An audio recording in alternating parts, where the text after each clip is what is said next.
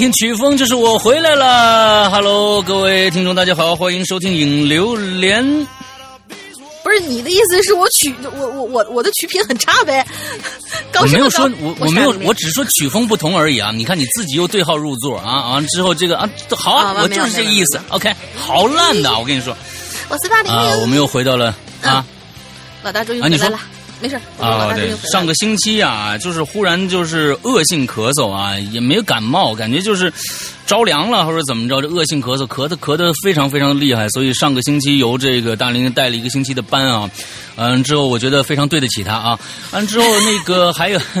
还有一件事情啊，我在这里边啊，要要代表我们全体的这个呃哈喽怪谈的潮牌呃工作人员跟大家道个歉啊。这个东西确实是我们从上个星期本来是说十二月一号就要发货的，我们的潮牌确实遇到了一个问题，就是呃我们在。在做盘扣的时候啊，这个盘扣厂商那边走了很多的工人，结果就没有办法完成我们的这个这个货。之后，我们现在是在找自己的工人来完成这个货。我们在这个星期一定会把所有的货全部发出去，晚了差不多有十十多天的时间，真的是非常非常的抱歉。在这儿我知道这个这个说破大天也是我们的问题啊，说破大天我说也是我们的问题，但是感谢大家的宽容吧，完了之后感谢大家的等待吧。这个星期我们一定会发出去，发出去，好吧？哎，在这儿跟大家就是道个歉啊。之后呢，还有一个小道消息啊，小道消息，呃，小道消息就是《鬼影人间》第十季马上就要来了啊。之后我们会在这个呃十二月底的时候正式开始在我们的会员专区发布呃我们的这个第十季。我们之后第十季有一个特点啊，第十季原来以前我们的所有的集数都是二十五集啊，除了第一季是十八集以外，剩下的每一季都是二十五集，而我们这一次第十季的集数。会减少，因为整个第十季由七个故事组成，由八个故事组成。这八个故事每个故事独立成章，但是它们之间又有千丝万缕的联系，所以这个是个非常非常特殊的一集。我左思右想，就为了凑二十五集加一个其他故事进来，会破坏整个这个故事的一个整体性啊。这个故事叫七夜，嗯所以呢，是我们的鬼友啊，这在上一次的识文断字的这个我们的呃。这个这个比赛里边啊，脱颖而出的一位叫赵树臣的同学啊，他写的一个作品，这也是我们第一次鬼友扛起整个一季的这样的一个尝试，希望大家呢能够多多支持。OK，这是我们的小道消息。没了，那我们接着来看看我们今天的话题吧。大玲玲介绍一下。今天的话题，哎呀，我我是觉得我的话题啊，就是上一次起了个医院，我说大家写吧，然后老大病了。然后好像很多人开始什么咳嗽呀、感冒，我说哎呀不行，这个话题是不是风水？你说你有多丧？啊、我没有多丧我？没有。咱们上次聊医院的时候聊挺开心的，然后啊那个呃，我上次就说那这样吧，我们这一次就因为我上一次一个人做的时候，然后。大家有的时候也说起来一些在医院里面一些生离死别啊，或者说，呃，甚至是到最后有那种跟小动物之间啊互相不舍的那种感觉啊。嗯嗯嗯然后我就觉得啊，这期话题是不是有点太伤感了呢？那我们来个开心点儿的吧，这不是马上就要快过年了嘛？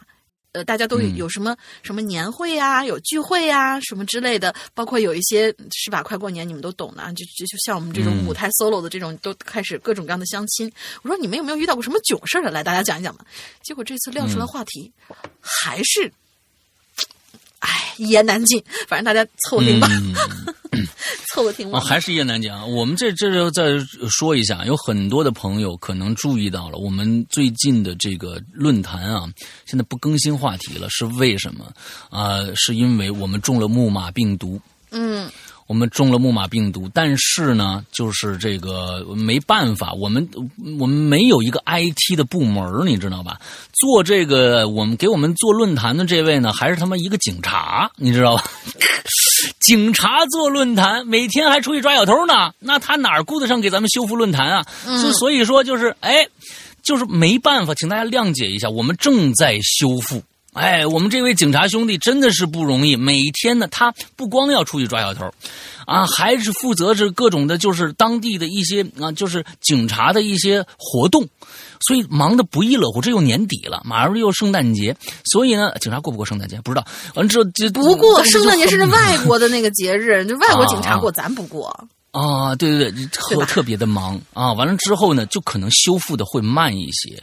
呃，嗯我们现在大家可能如果上去留言都知道，现在是就是登录特别的慢，嗯登录特别的慢。完了之后，可能吭哧吭哧好几分钟都登不上去，最后在里面留言有可能就就没了。所以呢，我们就把论坛的那边的那个就停掉了。但是呢，我们还是继续把话题发放到哪儿呢？一个是我们的 QQ 群里面，另外一个是我们的三个的 VIP 群里面，微信的 VIP 群里面。所以呢，这两期的话题可能基本上全都是我们的普通的呃这个会员和和我们的这个 VIP 会员在写这些稿子。嗯，就对，就是这个，请那些没进群的和没有成为会员的朋友稍微再等等看。就是说，我们这个真的不是说这个有意而为之的，确实是中木马了啊，没办法，嗯好吧，嗯，好吧，那个那那行了，那看看今天的话题是什么来着？还没说呢这次。的话题就是社交囧事。你在就是这几、这这一类的社交场合，就比如说就是学校里面啊聚会啊、年会啊，或者说相亲的时候遇到什么让你觉得咦 的事情来，可以吐吐槽。哦就这应该应该我觉得是对，应该我觉得是比较开心的那种事情。结果大家最近嗯好像就是年底的时候吧，都比较暴躁，然后啊写着写着自己又生气了，对自己写着写着又生气了。对好吧，我看看听他们怎么听看吧对生气的。听听看吧。表达愤怒啊，我觉得也是一种一种情绪嘛，对吧？啊对表达愤怒是没有问题的啊，就是就是，嗯，对，那来吧，看看第一个怎么说的来。第一个啊，是我们真的是七年啊破天荒第一次留言的关微君，真的是关微君哦哎，等等等等，真的是他吗？真的是关微君哦，今天早上给我的。他说：“我来凑个热闹，哦短短的一个，然后就是头两个我来念，然后下面呃下面那个赵树成那稍微长一点，老大来嘛。头两个都很短，哦、嗯啊，好吧，啊。嗯关微君，听听要听听关微君要说什么啊？失哦失场龙鳞，好吧，关微君，我逮着你喽。写 他是用五笔字形打的吗？不是他那个关微君是手写，这个我知道，他是手写，哦，他对他怕拼拼音不会是吧？不是他怕提也是小学他是怕提笔忘字，所以他一直都是手写，就像。呃，某一些什么爷爷奶奶一样啊，哦就拿手在那在那屏上戳戳戳戳戳写字。OK OK，嗯，石羊龙鳞，你们好，各位鬼友大家好，特别爱各位鬼友们，哈哈哈我是潜伏在各个群的一只老鬼。你想潜伏在各个群，地位多高，对吧？各个群都有他的位子。有时跟鬼友们打成一片，有时把鬼友们打得哭成一片，嘿嘿嘿，反正和他们在一起特别的开心。敲黑板说正事儿哈，我呢就算是一囧事儿吧。话说，在两个月之前，我早上呢送我儿子，也就是小彤彤上学，每一次都是千呼万唤，各种絮叨叫他起来上学。终于，我们娘俩出了门了。我去车库开车，他在小区大平台上等我，顺便可以站着睡会儿觉。困成啥样啊！我天哪！但是我觉得他在进校门之前其实是可以各种睡的。今天如常，当我停好车，突然就听到“咣”的一声车门响。嗯，哎，然后，呃，这可能是他那个车里面放放了一些什么歌啊？左边一起跟我打左闪，右边脚上一起给个油，就嗯对，就就那个什么野狼 disco 那那个范儿嘛。然后出发，今天还是挂的运动档，哎，爽啊！可是几分钟之后，我手机突然响了，一个陌生号码，接起来，妈，你在哪儿呢？哎，这声音可不陌生。我顺势从后视镜里一看，孩子呢？完蛋！赶紧往回翻，然后彤彤这个时候已经醒过来了，愤怒的上了车。不用多说，司机师傅拉了个空车就跑了，哈哈哈当时是彤彤开了车门，但是发现座椅上有一堆东西，所以关了车门，打算绕到另外一边上车。我呢也没有回头看，所以当彤彤从车尾绕过来的时候，我已经嗖一下没影了。哦，把孩子落下了。他说：“反正一个小故事，大家开心一下。大家好，我是关维军啊。稿子如果有错别字不顺畅，都别告诉我，反正我也不改，谢谢。就这点跟我师傅一毛一第一对，这一开始就把我这个这个名字打错了。对，这点跟我师傅一毛一样啊，就是屡教不改。对，嗯，来吧，嗯，下一个。第二位呢就是杰尼龟龟，是我们也是我们群里面的。他说分享一件我大学时候的事儿吧。我们学校大一时候呢，体育需要选修，而且需要靠抢的。好巧不巧，那天我开会，回寝室很晚才想起这件事，着急忙慌的点进选修系统。啊，果不其然，网球啊、羽毛球啊，大部分轻松的课程都已经满了，只有一门课程闪闪发光的第一位，排在第一位就是没有满员。我看了一下体育选修，啥玩意儿？舞龙舞狮？对，你们没听错，就是黄飞鸿干的那个事情，舞龙舞狮子。然后这个杰尼龟龟学校是实在民族特色太强了，一个是广东的学校，然后杰尼龟龟就满头问号，这是个什么鬼？虽然他没有开口说一个字，但是他仍然牢牢吸引住了我的目光。我聪明的小脑袋转了转，这破学校哪有闲工夫找什么老师来上这种高难度的课呀？啊，肯定就是教上点理论知识也就散了吧。于是，嗯我一下为我的聪明才智起立鼓掌，一面自信的就选了这门课程。到了星期一下午，第一节课，呃，地点在操场。等带领我们的老师自我介绍之后，带着一股浓重的当地口音的老伯伯，我啊靠！我意识到不妙了。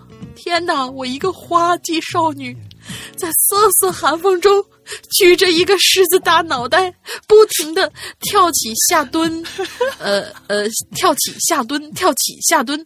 嗯，大家可以参考一下波比跳的那个动作，还要时不时的让狮子眨眼睛。后来可能是我喘气声太大了。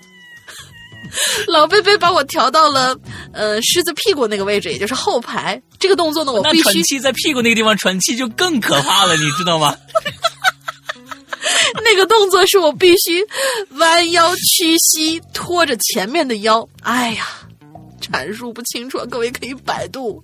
就是你，你就是狮子要站站起来的时候，大家应该看过黄飞鸿什么的。狮子要当站起来的时候，你一定要把那个人拖着，就是他拖起来他是四脚聊，他坐你脖子上，而且他那个龙头其实就是狮头是很重的，你相当于是把他和狮头一起都举起来，非常非常的费劲。她还是个女生，笑死了。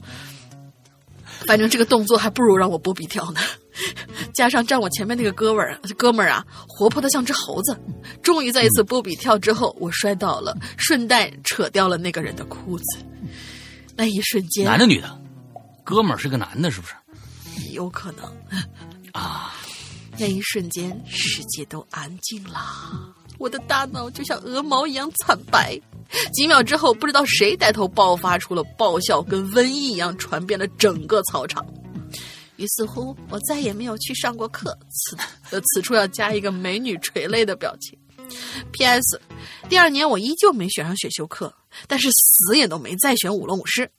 再 P.S. 那哥们儿还在学校寻人墙找过我，要他娘的跟我聊点事儿。聊你妹呀、不安好心，小爷才不怕你呢。反正事事后我戴了一个月的口罩。呃，第二，哎，是是第二个事儿吗？他说第二个事儿吧，发生在昨天晚上，就两句。我表妹因为这周要出差培训，就把她的猫寄养在我家了。这只猫的名字有点奇怪，叫美女。昨天晚上我去门口倒垃圾，没把门关严，猫偷偷溜出去，我就像一个性骚扰的变态一样，在我小区里大喊：“美女，美女，你在哪儿啊？”哎呀，不要多说了，眼泪都夹不住了。完。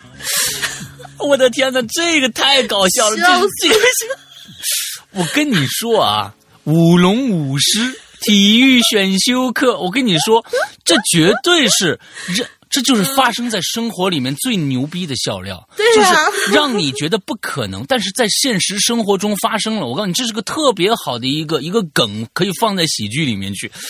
舞龙舞狮就很美女，你在哪？啊，鼓掌鼓掌！杰尼龟龟啊，我觉得我真的是杰尼龟龟太可爱了。哎呀，非常好，非哎，常好，哎我还一直以为杰尼。我还以为一直以为杰尼龟龟就是他在群里面就是那种欠欠儿那种感觉吧，特别像个男生。然后我一直以为他？是几群的？三？群的呃，对我我我一直以为他啊应该是个男生，结果没想到啊，啊，对你你的生活跟你的头像一样欠欠儿的。嗯，好吧，挺好，挺好，挺好嗯啊！来，我们接下来赵曙晨啊，也就是写我们第十季的这个七夜的作者啊。老大好，大玲玲好，我是三群的山治赵树臣。最近好长时间没吃榴莲，也是真忙啊。这次的话题呢，我也来凑个热闹。听过奇了怪了的人，可能都知道我的大部分经历。没错，是赵树臣前前一段时间还有两集的这个这个奇了怪了。嗯本人大学的幸福时光呢，是在辽宁省美丽的锦州市度过的。锦州这旮瘩呢，啥都好，就是有点不好，总刮风，一年刮两回啊。那是，那这你这个地方是海澜之家呀？哈哈哈哈哈哈哎呀，啊，男人必去的，一年逛两次海澜之家是吧？啊，我也不知道这广告词谁写的，只能去两次。哎呀，我的天哪！嗯，一年刮两回，半年一回，嗯，这都不重要。话说，我们这些学兽医的学生，但是我跟你说，大家跟大家透露一点啊，赵曙臣现在可不是兽医啊，大家一直以为他在那个故事里面，那那也一直在说什么他是学兽医的，完了以后在兽医那儿工工作什么的，人家现在在在在一个国学的一个学校里面教，好像是教语文之类的文学一类的东西啊，嗯，很了不起的、嗯啊。对，话说我们这些学兽医的学生呢，毕竟之前都要经历一段实习期。实习的地点呢，都是各大养殖场或者说宠物医院，养猪的、养牛的、鼓的猫的、呃倒腾狗的啊，去哪儿都有。小弟不才，去了个养养鸡场。哎，这养鸡场这确实是啊，这个他在他的故事里面是他的主场啊，嗯恐怖故事的主场。嗯，一开始吧，是在锦州市附近的一家颇具规模的集团工工作，老板呢姓胡，啊，在这个行当里呢摸打摸爬滚打了二十多年，也算是小有成就了。不过呀，可能这胡老板当年是个当兵的，我们这些学生呢，跟他们在一起啊，就感到一种无形的压力啊。完了之后，哎呀，我加错音乐了，嗯，怎么出老兵真的？会，老兵真的会。哎，呃无形的压力啊。实习过了一段时间呢，机场来了一批小雏鸡儿，就是刚出蛋壳的小鸡崽儿这这育育雏的任务呢，就交给了我们几个实习生手里。这动物啊，小的时候呢，这个体温调节能力特别差，免疫力也特别差，所以在这个育雏阶段呢，就需要注意的地方太多了。你要光照的时间呐、温度、湿度啊，乃至这个饲料的克数都有明文规定。嗯，当时忙的我们几个几乎都快崩溃了，可看着眼前一个个活泼可爱的小生命是一天天的成长起来，我们每个人的心中那叫一个自豪啊！正如那句名人名言说的，我们那真是痛并快乐着。可是呢，过了一段时间，鸡舍里边就出了件事儿。嗯，因为到了晚上，即使鸡舍内已经熄灯了，我们也要留下一个人给那个炉子看煤，添那个煤，保证鸡舍内的温温度。所以呢，我们一般一般是白天仨人，晚上换一个人留下来值班。哎，有一天呢，我们这仨人里边有个叫王兵的，王兵的值班，大半夜一点多钟了，就跑回宿舍说：“哎呀妈呀，鸡舍闹鬼啦！”我说咋回事啊？他说：“我跟你说，熄灯以后啊，我总觉得鸡舍里边靠后门那个位置啊，有个影子，一闪一闪的，亮晶晶啊，一闪一闪的。然后呢，这鸡雏们、小鸡崽儿可就下炸窝了，炸窝了。哎呀，炸窝是啥意思？就是他给解释了一下，炸窝的意思是指鸡群鸡群受到惊吓而四处逃窜。哎呀，给那赵老师给那小鸡崽儿这吓得，直接就跑回来了。我给我吓得就直接就跑回来了。啊一听这事儿，我们我们几个就合计呗，那看看去呗。披上军大衣，几个人呢赶到鸡舍，我们高喊几声，哎哎，完了仗壮胆儿嘛，是吧？这能让躁动的鸡呀、安静下来。然后呢，拿着手电筒，里里外外的看了几圈啥都没有。哎，可是眼尖眼尖的呢，我们这仨人里面还有另外一个叫张元的。张元就看着，哟，怎么死了几只鸡呀、一想，哦，黄皮子进来了吧？到了第二天，我们就把这事儿啊告诉老板了。那老板当然就急了，嘴里骂骂咧咧的，安排助理呢去买那个套子，买网。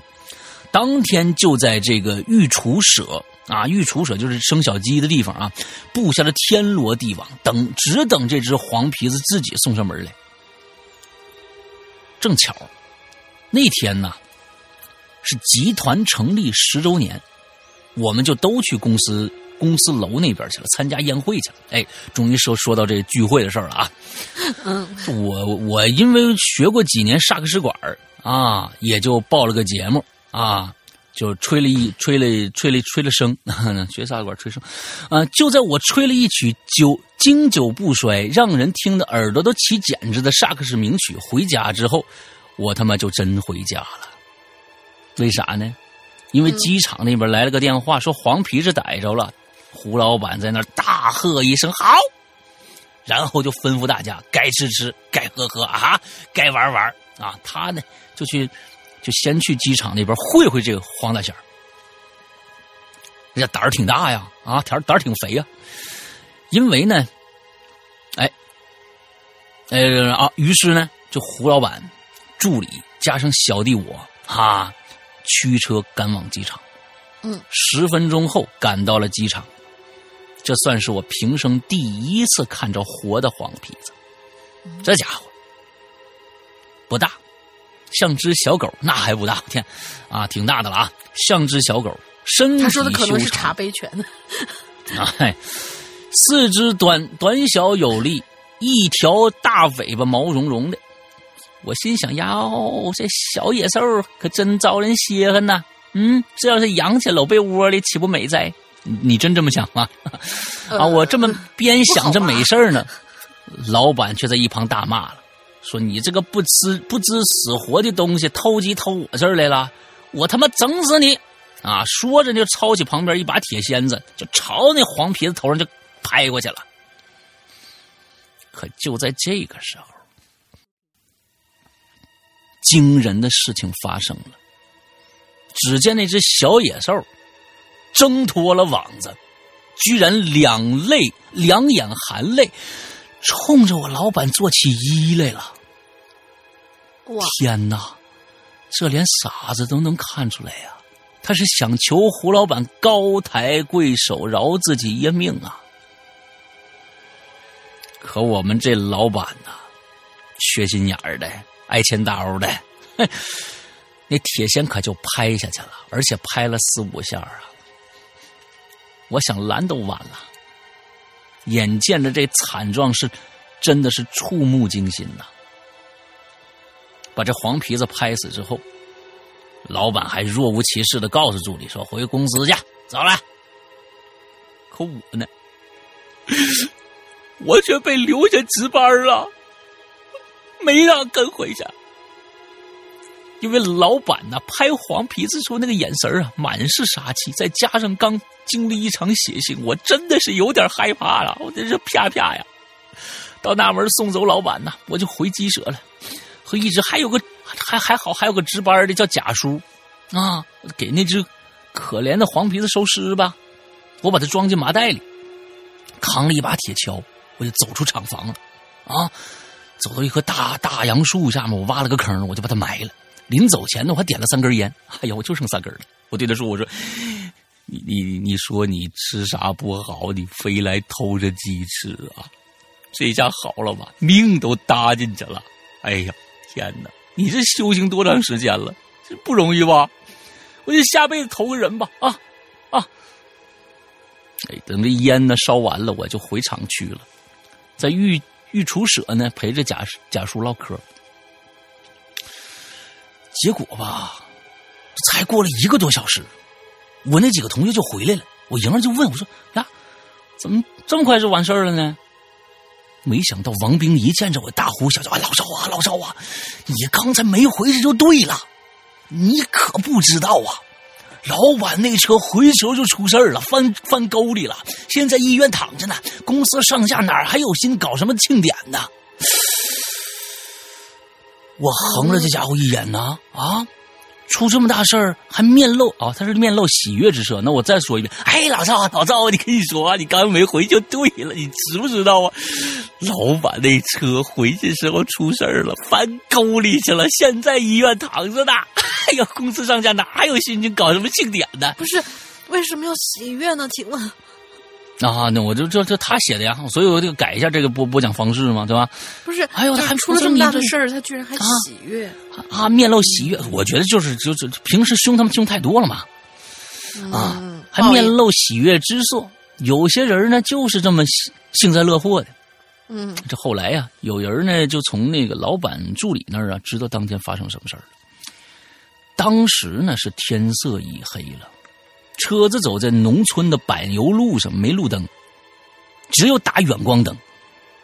可是开着开着，助理就看着正前方路面上横横着站着七八个人，有男有女，死死的瞪着他。他心里一慌，急忙打了个轮，车就翻到沟里去了。助理呢，头部受伤，左臂骨折，惨的是老板。大腿、肋骨、全身上下几处骨折呀！大家都说了，这应该就是黄皮子前来复仇了。只是没想到这么快，我怎么越说越像单田芳了呢？之后的我呢，也因为实习期结束，离开了这个是非之地，啊，太累了，我天！而我呢，也时常当事儿了，感到后怕。那我如果那天也跟着出去，估计是后果不堪设想啊！好人还是有好报啊！啊，我当时心里想的就是想救这孩子一命，可是呢，没拦住。嘿嘿，这回学校以后呢，准备领毕业证了。我们寝室一群人呢，又聚在一起了，因为当时呢是二零一零年，南非世界杯正在如火如茶的进行着，是吧？如火如荼哈。学校宿舍呢，啥设备都没有。我们想着是，反正回来领证了，过几天就走了。索性呢，就在学校附近租个日租房呗，是吧？这几天过点日夜颠倒、醉生梦死的活是吧？哎，结果这时间就到了七月二十号，那就七月十二号，世界杯终于打响了。西班牙对阵无冕之王荷兰。当时我们几个围坐在日租屋里面呢。只有三十二寸的大脑袋彩电前，目不转睛的看着比比赛。这个时候，三十二不小了啊。嗯，这时候呢，门外就传来了敲门声，当当当。我靠，这都后半宿了，还有谁敲门啊？我当时也没多想呗，我就过去开门。我把这门打开，我这下巴就掉下来了。没真掉下来，只是一个比喻啊！你猜怎么着？门口蹲着一只黄皮子，我的天！当时哥们真真懵了，开着门僵那儿了。宿舍长想想哥，这个这宿舍长叫响哥啊，想念的想响哥。宿舍长响哥可能看我出去这么半天没回来，就过来找我。而就在这个时候，听到屋子里有动静了。那黄皮子冲我点了点头，噌的一下就跑了。这个时候，我就看着地上赫然出现了一个钱包。哎，这钱包怎么那么眼熟啊？啊！我我我疑惑的我摸了摸自己牛仔裤的后兜，我靠！我钱包没了。我急忙将地上钱包捡起来，打开一看，真真是我的！我一拍脑袋，哎呦，估计是之前在楼下大排档喝酒的时候掉了。我这个人呢不胜酒力，喝几杯啤酒就能飘的，连我妈都不认识我。我急忙翻看了一下里边现金证件，一件都不少，顿时松了口气呀。这个时候呢，响哥从后面拍了我一下，哎，干嘛了？是苏苏珊敲谁谁敲门呢？我就把手里的钱包呢往他面前晃了晃，我说：“响哥，我要说有个黄皮子给我把丢了的钱包送回来，你信吗？”可事实摆在这儿，不信也不信也得信呐。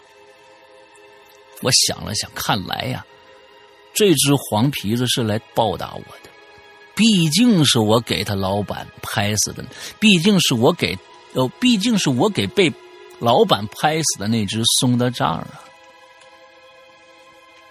都说万物有灵，这话没错。动物也有情感，他们也能分辨善与恶。可要说人是万物之灵，那就大错特错了。不是有那么一句话吗？人和野兽的区别是兽永远是兽，可人呢，只是偶尔是人。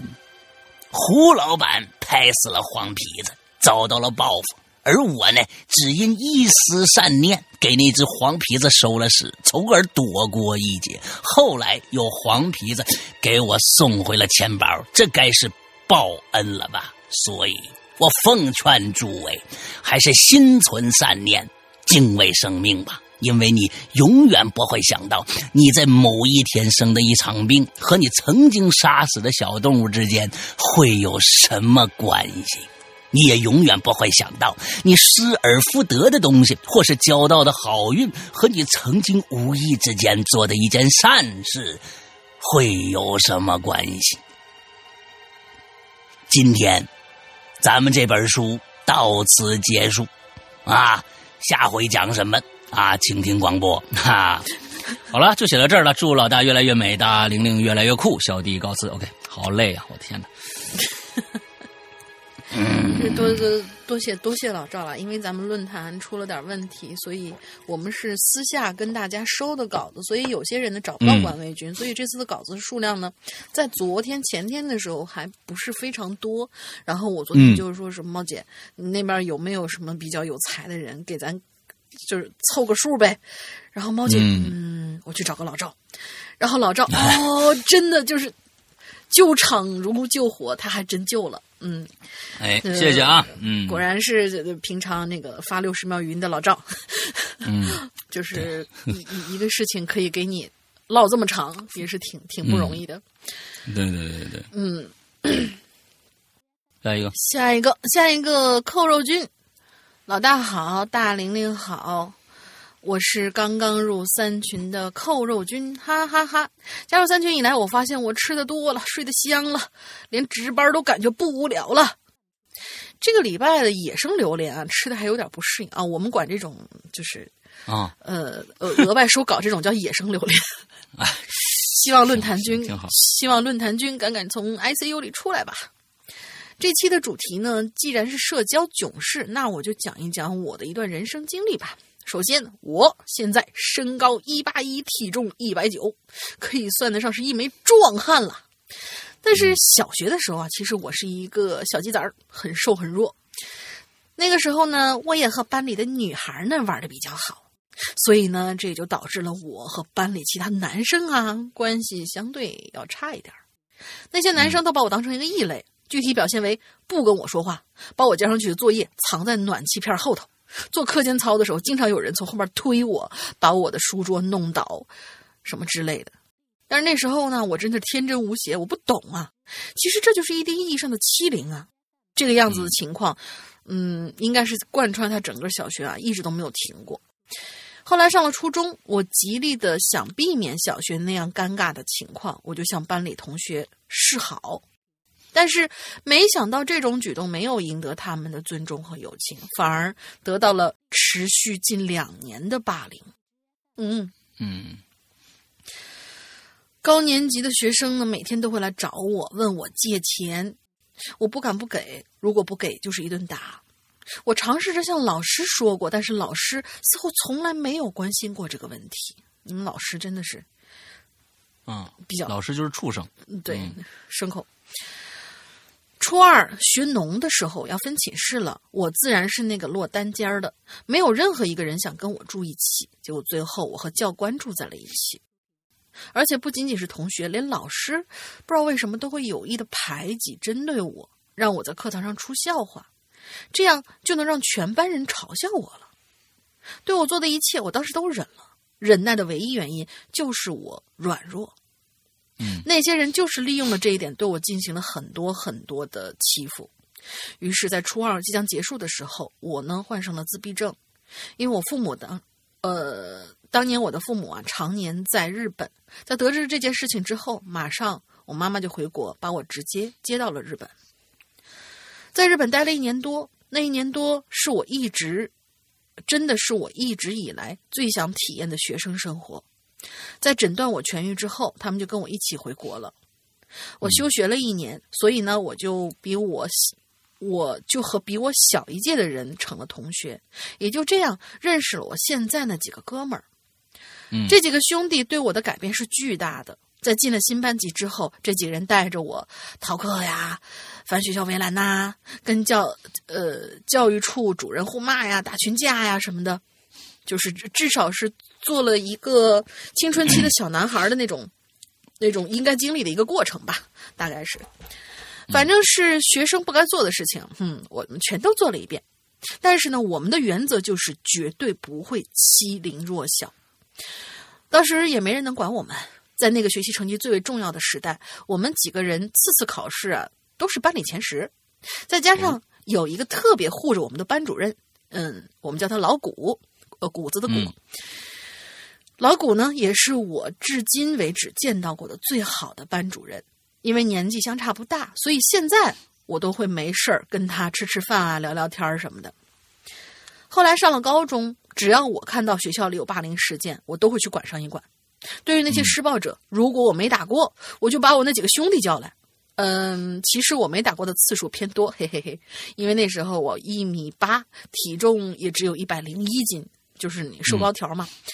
所以我觉得总这样也不行，我就去疯狂的长胖，然后狂练肌肉。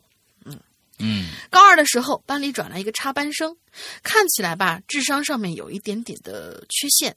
我们班呢，就有几个呃 SB 对他做了很多过分啊，的事。直接说傻逼。嗯那对嗯傻逼小傻逼对他们做了很过分的事儿。我知道这件事儿之后呢，就在一个期中考试考完的下午，我拿着椅子一个一个给他们挨个抡了一遍。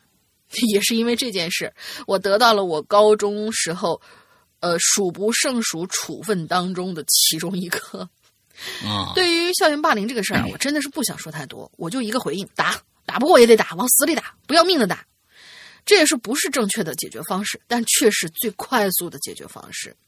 嗯啊、深呼吸一下，平复一下我愤怒的心情。每次一说这个问题，我内心的愤怒就止不住，嘿嘿。老大龙鳞辛苦了，希望《哈喽怪谈》越来越好，么么哒。我觉得，我觉得寇若军说的这个，呃，就是说这个方法啊也算是一个办法，我觉得。真真的算是一个办法。对，因为其实其实我们看整个寇若军呃这样的一个一个一个一个呃流程下来啊，第一个、嗯他在小学的时候其实是没有自信的，因为可能比较弱小。嗯完了之后没有自信，完了之后到了初中，他还是没有自信，完了之后还是依然的被被受欺负。但是他去日本这一年可能非常非常的，我觉得第一点，呃，去另外一个一个国家去念书，其实对于整个阅历上来说是一个丰富的过程。这个无形中，等等你回来以后，这是你一个自信的一个基础。同时，在这一个一年里面，你看到了什么是一个好学校，应该是什么样是一个好学校。我们回来以后，那同时身身高可能也长高了，完了之后到这到一个新学校，一个新环境，你会用你从这一年里边你获得了这些自信来重新塑造自己。其实这个时候跟你当时初中和小学的时候已经是完全不一样的了，完全不一样的。你那个时候可能真的还是会继续受欺负，但是在现在你是有自信去反抗这些东西了，所以你你就变得跟以前完全不一样。完了之后。加上这几个哥们儿啊，完了呃，这个臭味相投在一起，呃整个这是一个一个正向的一个一个反应吧。我我觉得是这样的。他最后说打打不过就要打，也要打。我觉得这真的是一个可能校园霸凌里边，可能也是一个解决办法。你如果真的那那帮畜生老师完全这个不管的话啊，完全不管的话，你没有办法。你真的没有办法，因为你即使找家长来，让家长打对方一顿，那也不是你打的，因为家长不可能一直一直在你身边，不可能一直在你身边。嗯，所以真的那个时候，我们真的是叫天天不应，叫地地叫地地不灵啊。那个时候，那你还有一招就报警呗，还有一招报警。报警都管不了，那你真的得靠自己打回来。更真的是这样，就是对，虽然说是 以暴制暴不对，但是我们之前我记得也也有提过嘛，就是其实小嗯孩子之间的这种互相之间欺负啊怎样的什么的，你只要打嗯过他一次，就无论是你被他霸凌到多惨，只要你回手回过一次，估计他以后看见你都得退两步。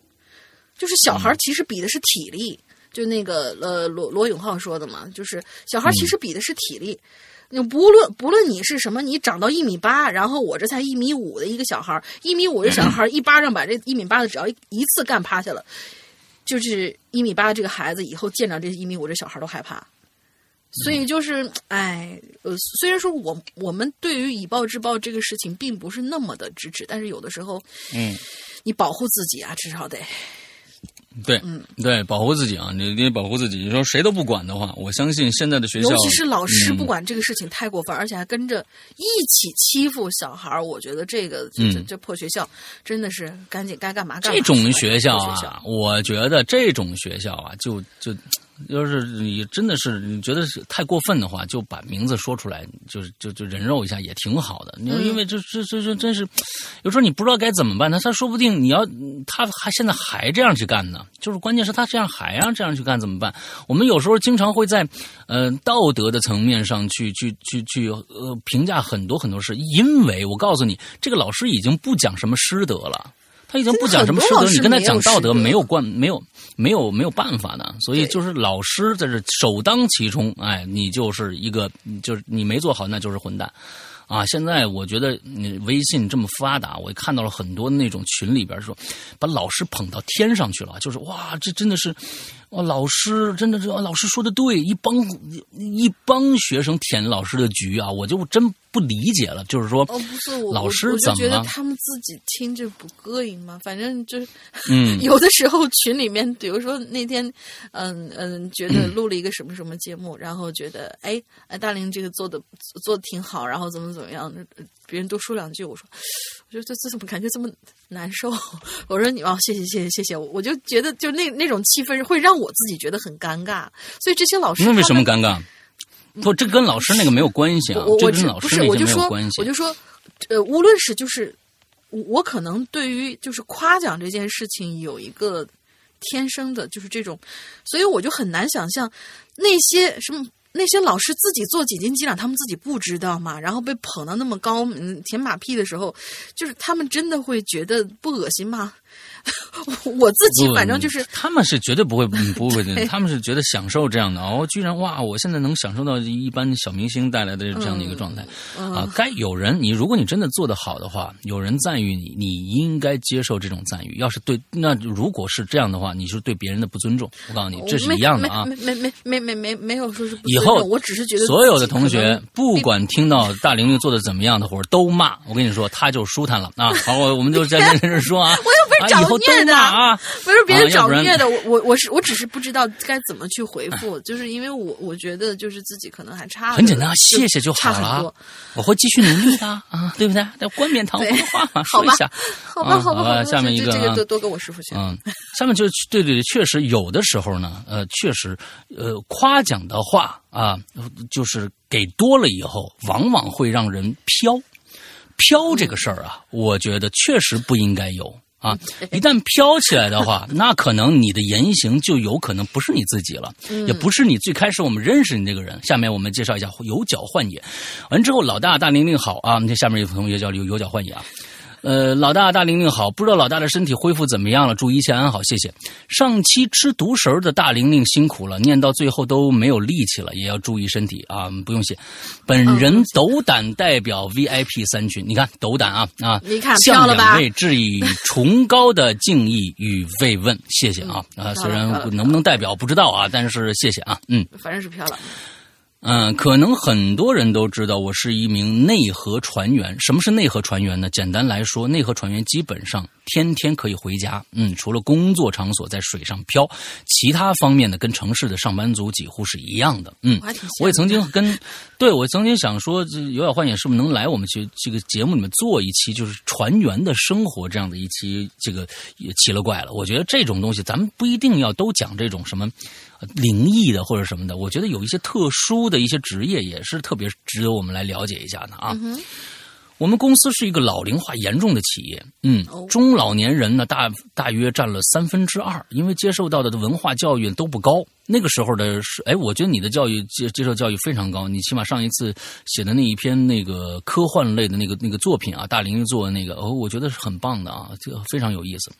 因为接受的文化教育都不高，那个时候的社会环境也比较闭塞，所以呢，有些人的价值观和行为也比较奇葩，烟酒、赌博、女人，再加上满口脏话，你应该想象这股清流所带来的冲击力啊，嗯。以前呢脑脑补了一下，啊就是那种就是巴博萨船长，就就就就那啊那那帮子那种感觉。嗯嗯，以前我们公司呢本来有年会的，但现在呢没领导敢开了，为什么呢？因为事后实在太麻烦。这帮糙老爷们儿几杯几杯酒下肚，就一场的群魔乱群魔乱舞啊，哭的笑的，称兄道弟的，喊骂爹喊娘的，是吧？等等等，不堪入目。我本来呢想写一些小事情，但内容有一些碎片化，因此呢我也不不写多了，编成一个故事，供大家乐呵乐呵。哎，好，不错。开始啊！记得那天晚上啊，我呢气喘吁吁的，一把推开寝室的门，也没开灯，借着月光啊，走到床边，脱了衣服，便直接躺上去了。听着头顶处啊，小陈儿发出这个轻微的鼾声，我就慢慢合上了眼。不知过了多久，我被一阵巨大的鼾声吵醒，无奈呢，我抓起钥匙。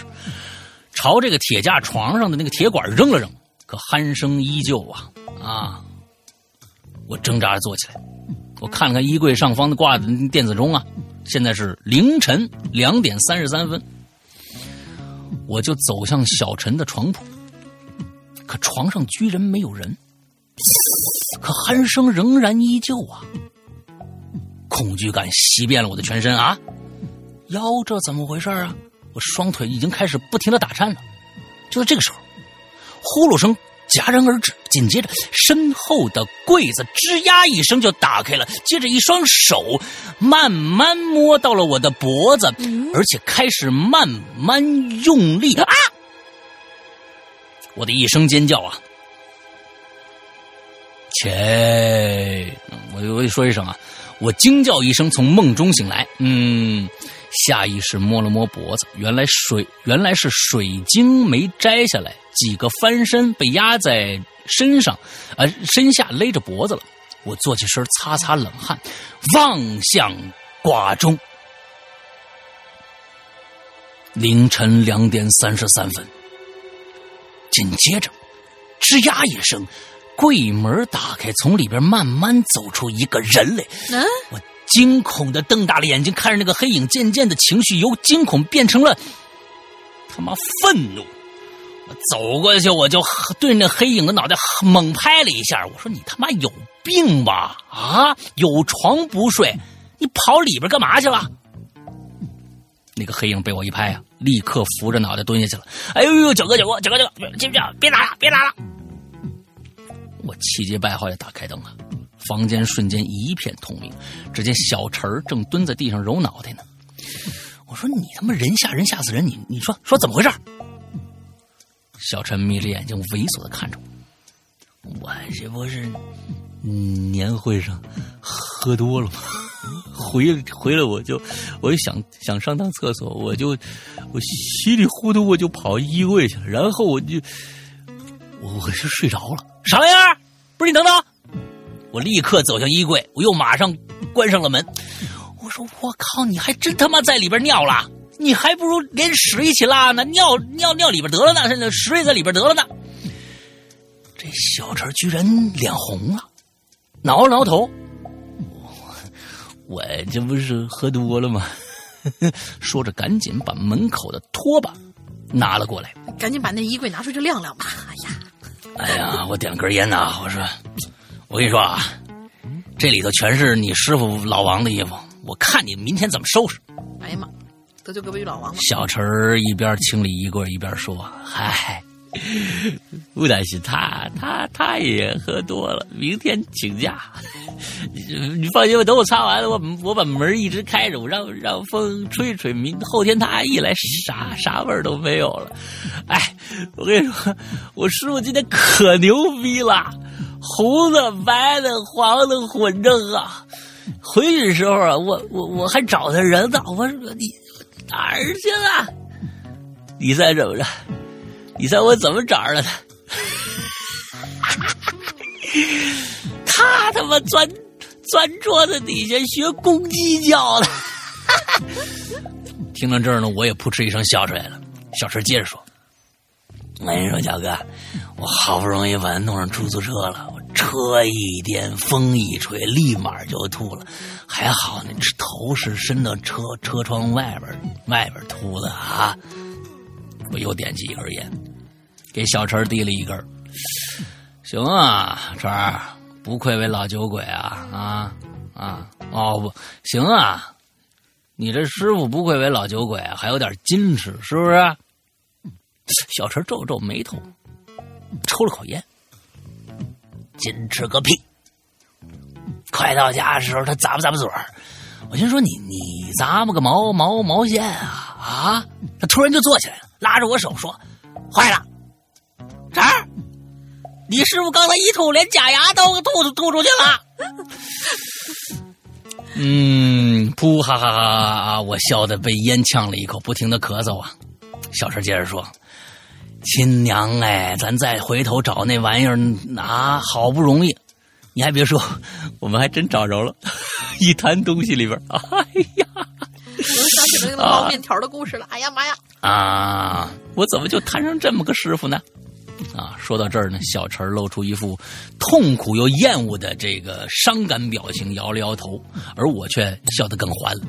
我擦擦眼泪，我说：“行了行了，我也比你好不到哪儿去。”哎，老张那家伙呀，平时不喝酒还好，喝了酒呢就俩人了。你看你今天年会上，你到处敬酒，你你谁不喝，他就骂谁，连经长经理都给骂了。哎呀，小小陈在一旁呢洗着那拖把，说：“哎呀，真能耐呀！”我冲他摆摆手：“哎，不是，还有更能耐的。”结束以后，我师傅让我送他回家，因为他离家离离公司近呢，我就正好要回寝室，好嘛。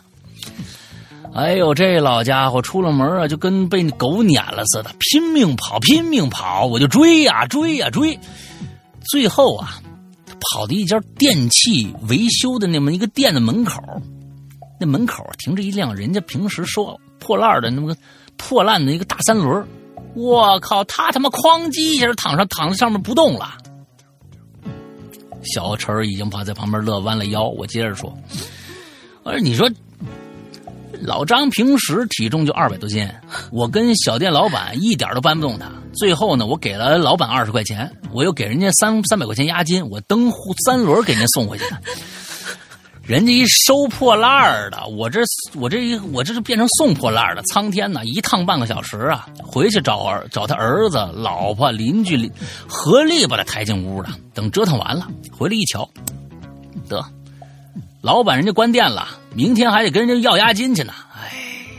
嘿嘿，小贾贾哥，你你也有今天？去去去去去去！一手骚味儿，你还是往我身上擦？你赶紧赶紧赶紧赶紧擦完赶紧睡啊！明天我上班呢。说完，我便不理他了，插上耳机，打开了《哈喽怪谈》APP，听起会员专区的玲珑来了。你，我跟你说，哎呀，这今天呐，这玲珑听得我怎么有一股骚味儿呢？嗯，啊，几分钟，我没在厕所录。几分钟以后，小陈关上了灯，走过来呢，看了我一眼，一眼我手机，说：“呀，小哥。”又听这妹子唠嗑呢，哎哎，这期我听了啊，不是读书节目就是瞎唠。我跟你说，你听我，你听我，当时就睡着了。你就睡你的去。大玲玲是我女神啊，我就爱听她唠。你怎么烦人了？睡觉。你你追你的女神，我听会员专区里边全网最牛逼的《长安十二时辰》。这个坏小孩大家各取所需，各取所需啊！说着，他已经睡着了。可就在我快睡着的时候，一个念头从脑海里一闪而过：小陈儿是半夜回来的。那我回来的时候，头顶位置是谁在睡觉呢？瞬间，我如坠冰窟，心脏开始狂跳起来。就在这时，我觉得腿被人轻轻拍了几下，我小心翼翼的朝那边望去，借着惨白的月光，我看见小陈正一脸惊慌的蹲在我床边，对我做了一个噤声的手势，而我头顶处的微轻微的鼾声依旧持续着。哎，还有个反转啊，还可以，可以，这故事不错。嗯，居然还有个反转嗯嗯嗯，挺好挺好挺好挺好。就是很费劲，你知道吗？念这个故事啊，嗯、哎呀，你看我今天念的故事，老赵一个，完了这个这个这脚脚摇一个，我天，都很费劲啊！来来来，下个池塘男孩，嗯，舌头都得抻很长。嗯，下一个池塘男孩，沈阳老大大林你好，池塘来报道啦。上周闻听老大身体抱恙，咱们三群鬼友甚是担心呀、希望老大早日康复，身体倍儿棒。也希望大玲玲跟老大能一直健健康康，毕竟大怪谈离不开两位大大的。好啦，进入主题。这次话题呢是关于社交聚会的，嗯，那我就来讲一个嘿相亲的故事吧。啊，我们可爱听这种了。当今社会啊，只要年龄超过二十五岁，基本上啊都会有来自父母的花式催婚和来自七大姑八大姨的热心介绍。嗯，就是这位主角呢叫郝建，郝建呢也不例外。这一天，在家人的安排之下，来到了咖啡厅，进行了一场相亲。来之前呢，郝建听说呀，这次相亲的对象欣欣，刚好是以前的初中同学。哇，也许这就是缘分吧。想到之前长辈们带来的照片，郝建心中不禁一阵火热。嚯，真是女大十八变，越变越水灵。嗯。在咖啡厅里呢，郝建等了片刻，就看见欣欣进门了。哎，欣欣，欣欣，这儿呢，这儿呢。郝建就站起来招呼了一声，挥手示意欣欣坐下。也许是两个人太久没见了，两个人都有点沉默，都在那儿很矜持的、啊、自顾自的喝着饮料，气氛一度有一丢丢的尴尬。咦，郝建率先打破沉默，哎，那啥，呃，欣欣啊。算下来，咱俩十多年没见了，是吧？嗯，是的呢，建哥。欣欣低着头，小声的回答。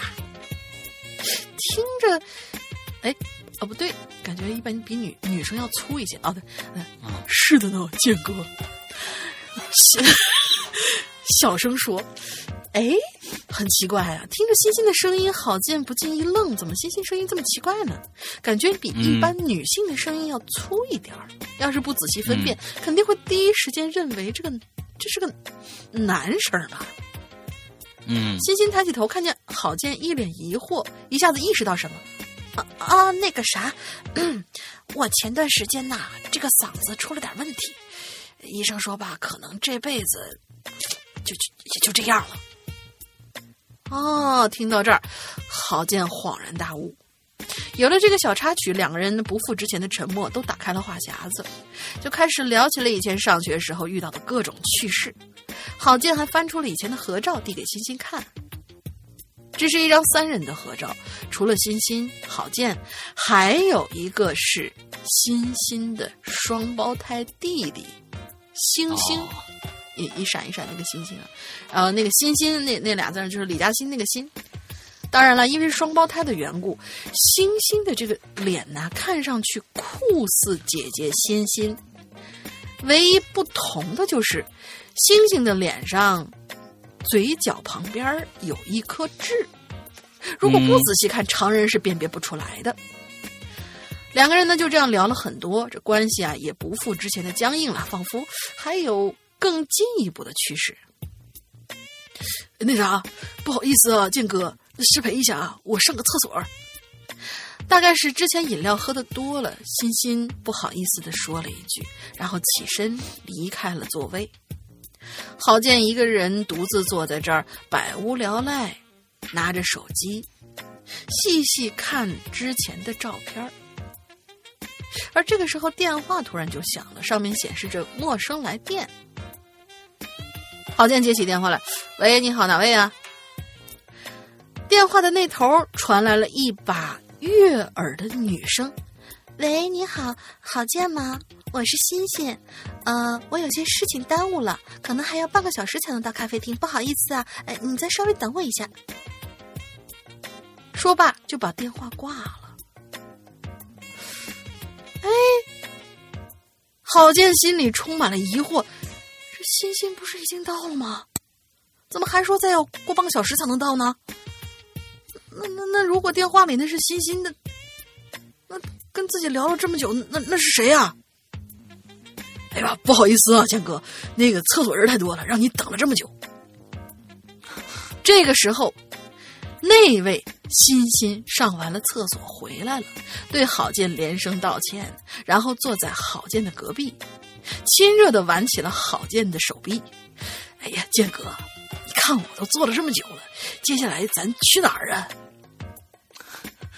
显然，郝建还没在刚才的疑问之中走出来，机械的转过头，对着这个欣欣笑了笑。而就在这个时候，郝建的眼角余光看见，这个欣欣的嘴角上有一颗若有若无的痣。如果不仔细看，绝对不会发现。原来啊，是在几年前，欣欣也就是星星，做了变性手术。几天之前，偶尔得知姐姐欣欣要跟郝建相亲，想着以前就对郝建爱慕已久，便趁着姐姐忙碌的空档，哎冒名顶替姐姐前去相亲了。OK，这个故事其实挺有意思的。讨论，完了之后，那个吃糖男孩，我我给你个建议，这个故事其实一个是一个非常非常好的一个有一个悬悬念在里边的啊。这个人到底是谁？所以呢，你应该这样编这个故事啊。来了，完了之后他的声音比较怪啊，没关系。完了之后哦，说医生说可能这辈子就这个样子啊。完了开始聊，打开话题聊些过去是怎么样子，聊过去是怎么样子。完了之后呢，突然之间这个星星这个欣欣呢要去厕所，说好吧。完了之后他就在这儿想啊，完了之后。这个欣欣确实挺怪的。这个时候来了一个电话，电话是谁打的？真正的、真正的欣欣打过来的。然后说、啊，那这个人是谁？这时候，这欣欣已经回来了，坐在对面继续跟他说话。这个时候，他不经意间发现这个欣欣的这个嘴角下有一颗黑痣，他猛的一颗跟一个一个雷一样劈过来，之后连忙打开了本来要今天准备好的翻拍的一张照片，是他们过去他跟欣欣的照片，不过上面还有另外一个人是欣欣的同双胞胎弟弟，那个人叫星星。这个男人嘴角有这个孩子嘴角有一颗黑痣，你够你都后面都不用不用说他什么做了变性手术，但是你要知道，你现在在中间就说了他有一个双胞胎弟弟，其实已经谢功了，这个故事已经不用再看下去了。啊，你不管以后故布多少疑团，大家都已经知道结果了。所以悬疑小说一定要到最后才把梗抛出来。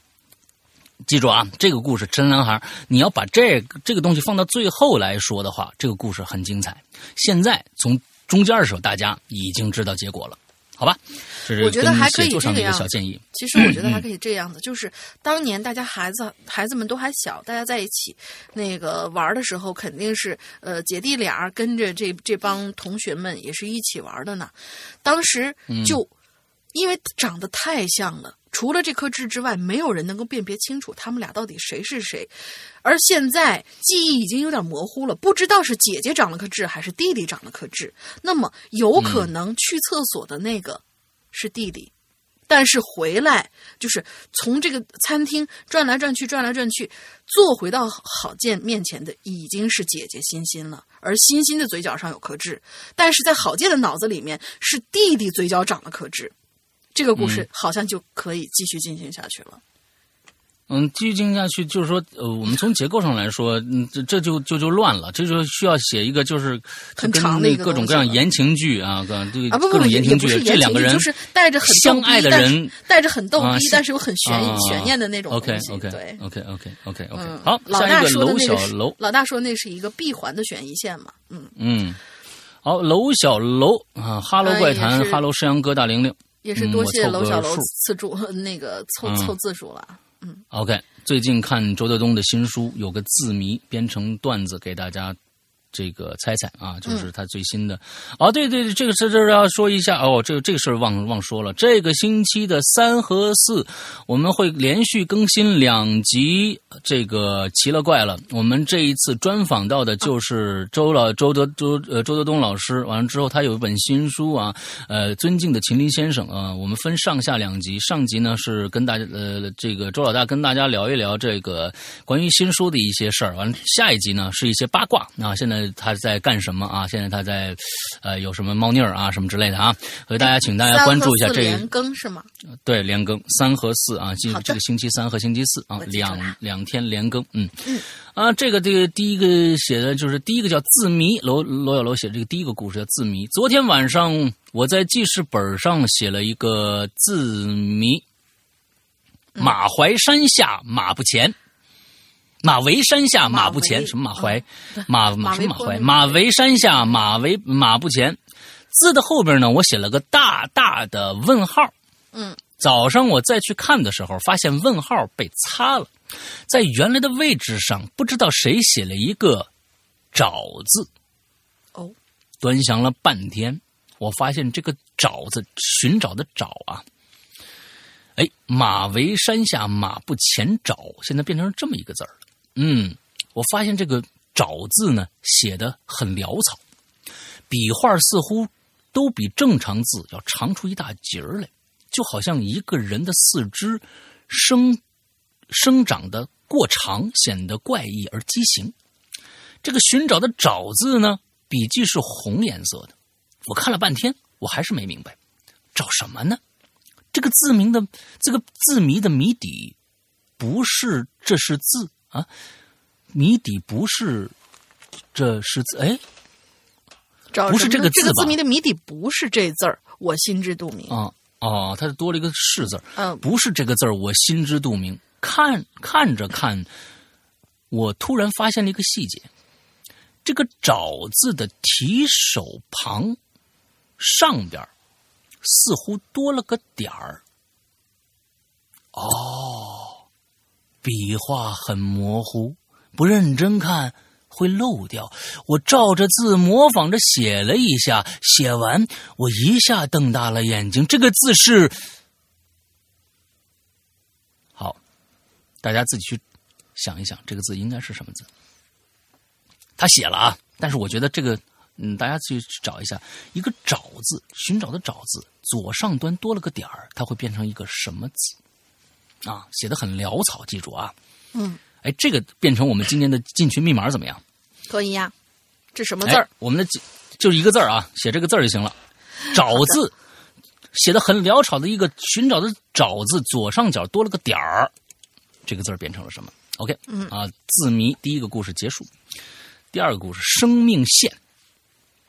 生命其实很脆弱，有的时候一张锋利的纸片就可能要了一个人的命啊！纸片确实很锋利啊。其实呢，一支自来自来水笔也可以，只是并但是并不是把这支笔当做凶器，往白嫩的这个脖颈上一下子扎下去，而是这支笔轻轻的划过划画了一条线，于是，一条鲜活的生命就结束了。你们一定想到了《死亡笔记》，错。这一天，我把我的想法告诉了胡小姐，她笑盈盈的看着我，她不信，我就我就这让她信。是小柔啊，我这就让她信。他不信，啊那我这就让他信。好吧，小楼啊，嗯，我说，请把你的手伸给我。哼，你是要给我看手相吗？他把他的左手伸出来，右手。啊，我纠正他。我仔细的端详了半天，点指着，指点着他右手生命线。你的生命线很长，但是中间似乎断了。嗯，我怎么看不到它断？它断了呀？胡小姐疑惑的看着我。我从口袋里摸出一支自来水笔，在她的手掌上，那条生命线上轻轻一画，笔锋划过，胡小姐的笑容渐渐退去，身子慢慢瘫软，倒地不起。其实人的生命有很多破绽，不信你就试试看。哎，第二个故事，小楼每次的那个小故事啊，都挺挺有趣，挺有趣的。嗯嗯，一把菜刀。第三个故事，周奎丢了一把刀，准确的来说是一把菜刀，这让周奎心里非常的膈应。菜刀离开原来的厨房，可能就会变成一把凶器，可以威胁到人的生命。谁的生命呢？周奎首先想到了自己，物有灵性啊！周奎很怕这把刀能认能认识自己，找到他。哦，这种写法就特别周德东啊。嗯，周奎想起三天前他在路上遇到了李三儿，曾经的生意伙伴，他们合伙开过饭店，结果那次合作却是赔本赚吆喝。李三儿的样子很落魄，互相打过招呼以后，周奎发现李三儿的怀里鼓囊囊的，像是揣着一件东西。俩人呢，便往前走，便聊着，看似一问一答，其实俩人的心里都各怀鬼胎。周奎一直盯着李三儿的手，那只手始终揣在怀里。两个人走到无人的胡同时，李三的手突然从怀里抽出来了。周奎抖了一下，因为李三的手里还握着一把菜刀。周奎，你害得我无家可归啊！我可找了你半年了。周奎见状，刚想夺路而逃，可他发现背后是堵墙。这个时候，李三举起菜刀，不料脚下一滑，这菜刀是应声而落。周周奎手疾眼快，捡捡起来，向着李三的身上砍去。周奎没想到，人的身体比想象中还不结实，比西瓜还脆。李三就这么死了。周奎终于想起来了，他杀了人了，他把李三儿杀了，可那把杀人的凶器丢到哪儿了呢？垃圾箱、路边水沟，还是荒郊野岭的密林之中呢？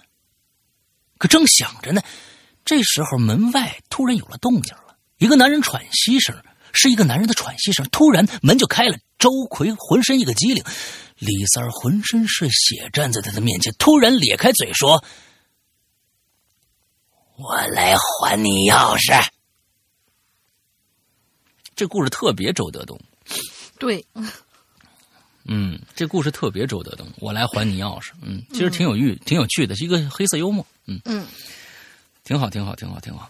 嗯，就如果这把钥匙，我来还你钥匙，在之前的故事里面能够提那么一句的话，能够提那么一句的话，我觉得这故事就更完整了。要不，它就不会显得那么的生涩。就是说我来还你钥匙，其实就是哎，前面可能俩人还那客客上呢，没事儿，兄弟啊，呃，那个落魄了是吧？来我家，来我家啊，给给给，来，我这有钥匙。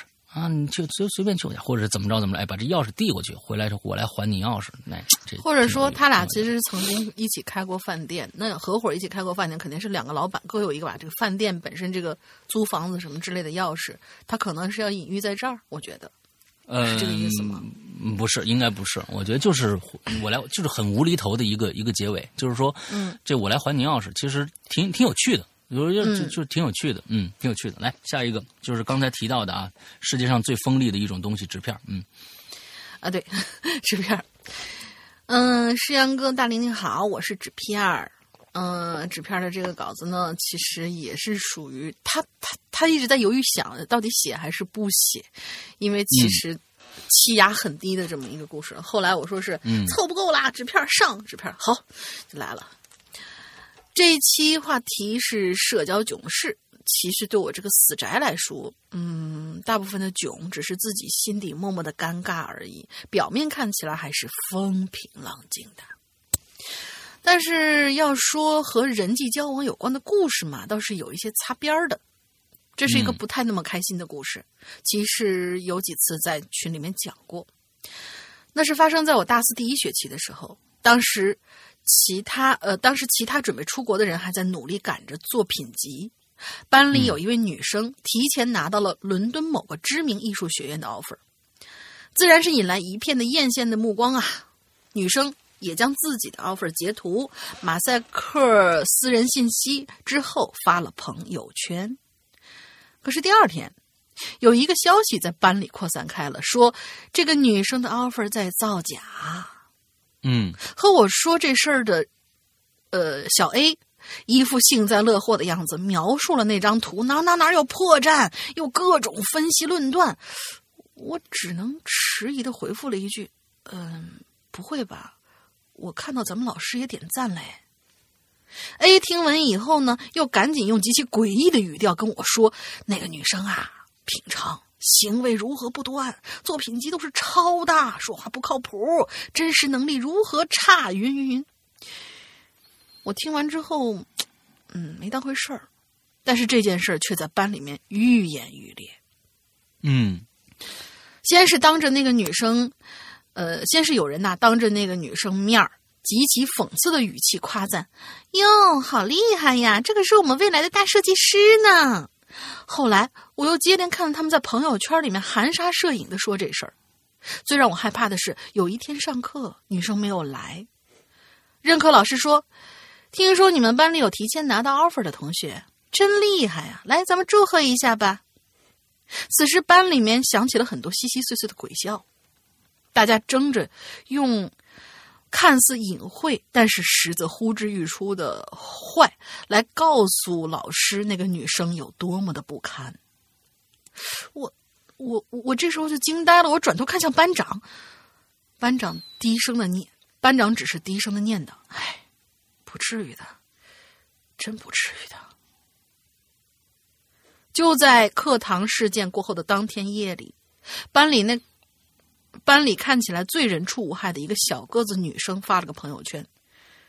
啊 我突然觉得自己真恶心。我猜她应该是想起了白天里自己的那副嘴脸了吧？什么意思？我没没懂。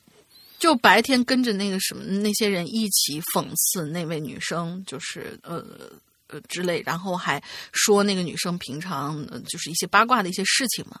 然后这个小个子女生、白天可能也有参与到，但是晚上反思起来，觉得当时自己的嘴脸挺、挺恶心的。嗯不久之后，事件发展到班里，一个头脑简单的人居然把那名女生的作品集给举报了，举报理由是抄袭。学校当即对女生进行了复审，女生也知道了所有人都在背后是怎样对待她的。还好，事实证明女生没有抄袭，offer 是货真价实的，大家这才闭了嘴。嗯机缘巧合，毕业的时候呢，我拿到了这个女，我帮这个女生拿东西。走在路上聊起来，才得知她那段时间不在学校是因为生了重病，而不是传闻之中所说的去流产或者偷室友东西被抓了。我很庆幸她没有因为这些糟心事儿，嗯，想不开，以至于她后来造成不好的结果，也很自责自己当时为什么没有站出来。所谓雪崩的时候，没有一片雪花是无辜的，是这个女生的坚强保全了我们。后记说好。真正让我想起这件事儿的，其实是前几天几乎不发朋友圈的女生晒了自己在伦敦的小房子，还有一些自己自制的美味佳肴。而当初的那些施暴者们，纷纷点了赞，留下各种的夸赞。而我呢，目睹群体霸凌中的施暴者，曾经那些巴不得他去死的人，惺惺作态的在试探求和，试探性的求和。我不知道他是否自己已经放下了，但是这幅画面却让我大清早真是干呕到几乎流出了眼泪。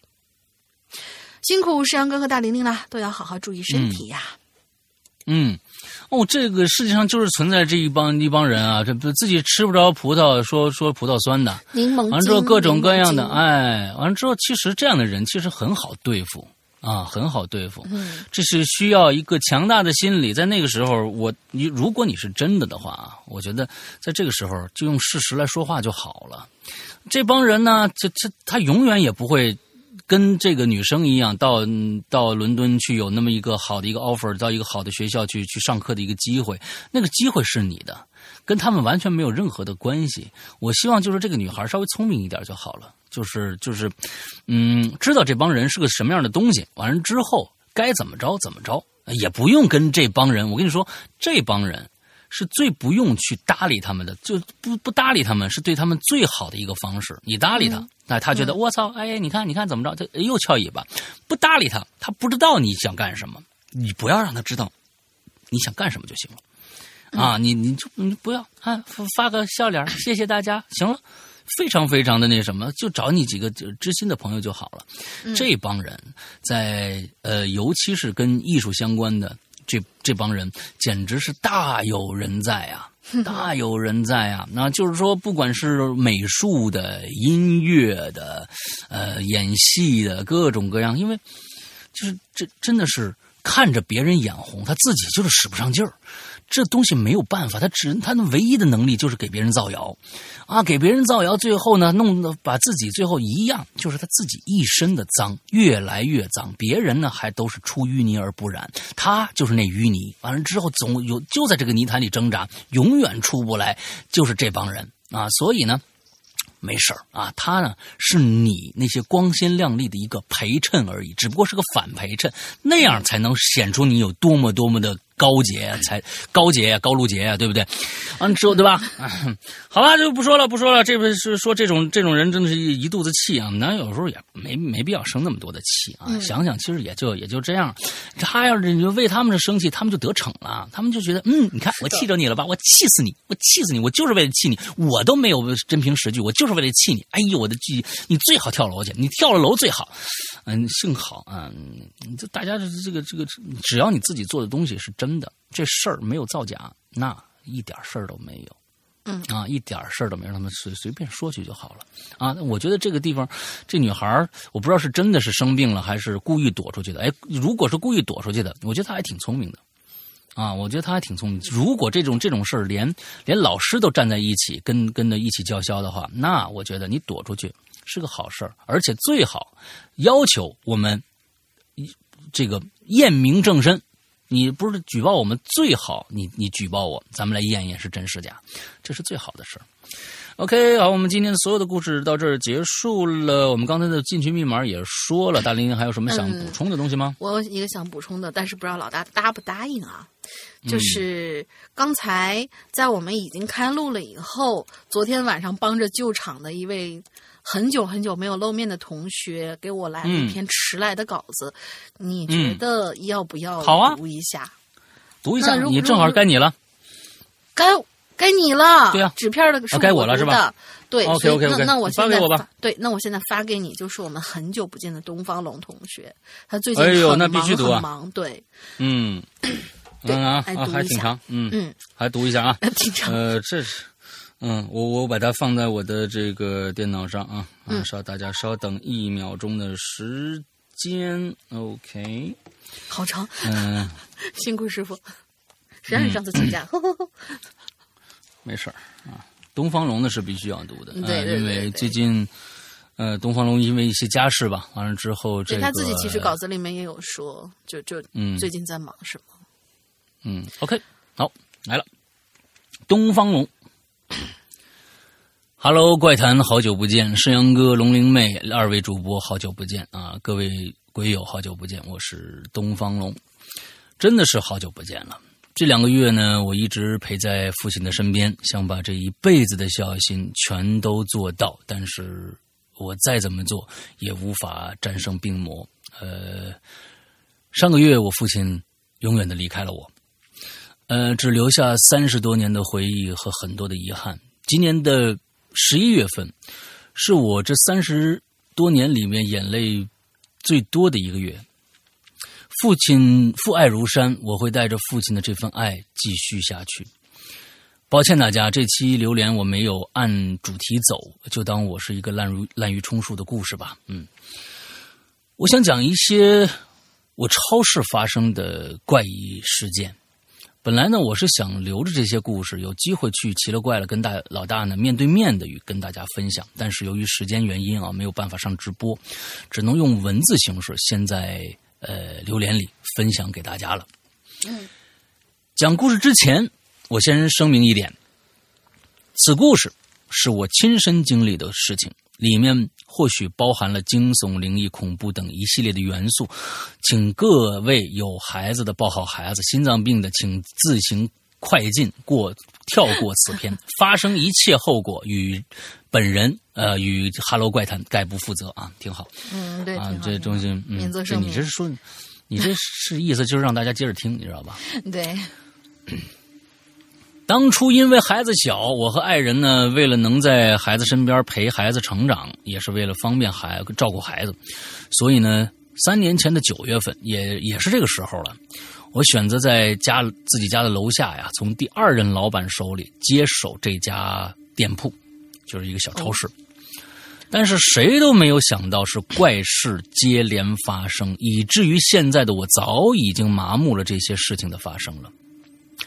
并信秉信一句话：他不犯我，我不犯他，大家和睦相处。他若犯我，我会用一我会用尽一切一切的方法与他化解。超市是二层楼的门市，楼上楼下加起来能有二百来平。嗯，楼上是棋牌室，有四个包间一个仓库，一个佛堂。啊，蜀臣在在人间的时候呢，就是在其中的一个包间里直播的。后来呢，给了我两块钱，算是场地赞助费，啊，还告诉我不用找钱了。这臭小子啊，嗯，所谓的佛堂是之前房东供佛的一个小小空间，但是佛呢已经被请走了，也已经变成了堆放杂物的地方。楼下是南北门相通的真正的超市。中间有楼梯可以直接上到二楼的棋牌室，北门门口呢也有一个旋转的楼梯，也可以上到二层。但是这个二层不与二楼的棋牌室相通，哦，它这个它这个空间是独立的，差不多呢二十七八平的样子，也可以说是卧室，里面有床和空调。据说房东一家在这儿住过。从下面的旋转楼梯上来，就好像人从地底下冒出来一样，显得有点别扭。嗯，哎，刚刚接手超市的那天呢，是个阴雨天，大中午的天空暗的犹如傍晚，细雨绵绵的。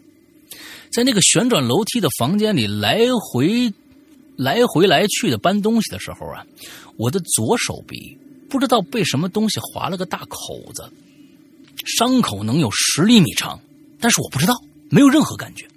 当血流到手腕的时候，还是我爱人提醒我的，我才意识到受伤了。突如其来的这个火辣辣的疼痛感啊，让我感觉到是莫名其妙。到底是什么把我划伤了呢？没有任何印象了。我搬的东西也就只是一些没有锐气的那种纸盒子，那箱子里都是一些纸质的价格标签我随便包扎了一下呢，就继续去旋转楼梯那个房间搬东西，也是想找找什么东西把我伤着了。或许是阴天的缘故啊。虽然这个房间特别暗，但是光线还是可以能让我看清东西的。我想开灯，无奈啊，灯是坏的。想起早上之前那个老板就跟我说了，如果用这个房间的话，最好安个灯泡。我还没来得及细问呢，然后他就好像如释重负一样，连个屁都没放一下，转身进了车子就扬长而去了。我苦笑着摇了摇头啊，心想这个灯泡钱我是找上一任老板要呢，还是该找房东要呢？我把仅剩的两个纸箱子摞在一块儿，放在了一张八仙桌子上。啊，对了，这个房间除了有一张床和一个立式空调以外，还有一个八仙桌子。桌子旁边啊是一个落地镜，只是这镜子 是用一块红布遮盖着的。嗯，我没有去掀开，只是从侧面看见了镜镜子的这个框架。我环顾四周啊，发现这个旋转楼梯旁边的墙上贴着一张长方形的纸。我走进去细一看，哟，那是一张黄色的纸符，上面画着一些我看不懂的东西。那小时候经常在电影里边看的多啊，这还是我第一次看到真正的符纸呢。我转过身，这符纸的对面墙上还贴着一张符，顿时我脑中各种僵尸电影的片段浮现在眼前，心里啊有些惶恐。在这阴暗的房间里发现两张符，任谁都会乱想的吧。接着我又把目光移到窗户上，这个窗户不太大，也就一尺见方的样子。透过窗户的玻璃向外望去，感觉天还是暗的。那雨滴呀、一滴一滴打在玻璃上，啪啪直响。想必外边的雨从绵绵细雨已变成瓢泼大雨了。离着窗户一米远距离的墙上，还有一幅画儿。画儿的大小呢，跟这个窗户一样大，上面是画了一个女人的头像。我没敢走近，但也差不多三四步的距离，那也足够让我看清楚了。这个女人的画像啊，这女人很年轻，披着头，额头上是那种女孩常见的空气刘海儿五官很端正，可以说的是，可以算是很漂亮的那种。可是呢，我就发现这画里的女人的眼睛在这阴暗的房间里一直死死的盯着我，以至于我看了一眼画像之后就不敢再看第二眼了。好像在我从这个旋转楼梯上来的那一刻，他就一直在盯着我的一举一动。我紧皱着眉呀、身上的汗毛像刺猬遇到危险一样，一根一根的竖了起来，心理上的恐惧无法言语。我转过身儿双手抱起八间桌上的纸壳，正要下楼，突然手背不知道被什么东西划了一下，我低头一看，桌子上是一把被打开了的剪刀。哦，原来我胳膊上的划伤是他在作怪啊！我也没多想，我就快步的下了楼了。我把这纸壳箱子放在了吧台上，大口喘着气，发现爱人正在的南门口看着什么。我走过去，我就发现那门框上赫然贴着另外一张黄纸符。我自言自语的嘟囔了一句：“我操！”我说：“我他妈又他妈一张啊！”我爱人是个心细的女人呢，一听我这么说，反反问我说：“啥？你在楼上也看着了？”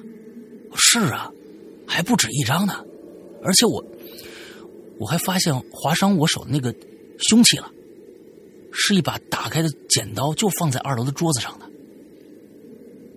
我二人听这个，接着说呀，我说：“他说这楼下也不止一张符啊，南门、北门、卫生间、厨房。”去二楼棋牌室的楼梯上，这些地方都贴着符呢。估计楼上棋牌室也有啊。我叹了口气呀，如果这店真的不好，那也怨不了别人呢。只是着急对店，谁让咱俩没仔细检查一遍呢？这现在也没办法了。想退钱的话，别说房东了，连上一任老板都不会同意的呀。说到这儿。我发现，我爱人的眼睛直直的看着屋子里的一个地方，然后他的手呢也缓缓指向那个地方，对我说：“哎，老公，刚才你说话的时候，我看着那儿有一个人影子走过去了，好像进了厨房。”我转过头看去，那个方位是一排货架子的墙角。它的对面是一间空空，它的对面是一一间空间很小的厨房，我也进去了。厨房很干净，但是现在这屋子除了我俩人，根本就没别人。北门有感应的门铃，别说人了，就算有个猫猫狗狗进来，那门铃都会响的。于是我问老婆：“我说你是不是眼花了？我在那儿出出进进的，什么都没看着啊。”哎，我也希望我眼花了呀，但是我确实看得清清楚楚，一个人影很模糊。走的不是那么快，给我感觉最深的是，他头上好像戴了戴了一个礼帽。听到“礼帽”俩字儿，我顿时精神抖擞啊！因为小的时候就遇到过一件跟礼帽有关的恐怖事情，所以现在我对礼帽是有很深的印象的。屋子里的灯全都开着，其实到现在我还是认为我爱人眼花了。我快速的走向厨房，四周看了看，厨房很干净，没有一点特别的。我爱人在我身后指了一下灶台灶台下边的橱柜，说：“哎，所有橱柜都是关着的，为什么只有这一只是虚掩着的呀？”我也纳闷啊，但我还是伸手打开了那个柜门。果然，一顶黑色的礼帽安安静静的躺在里边。我去！我不由自主的后退了几步，撞到门框上了。我爱人看我这么大反应，就问我怎么回事。我说：“没事儿。”我问他：“这就是你刚才看的影子上戴的帽子吗？”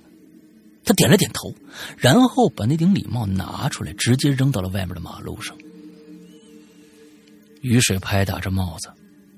一辆汽车疾驰而过，压扁了那顶礼帽，就好像一个恶魔从我心中消消散了一样，我感觉很轻松。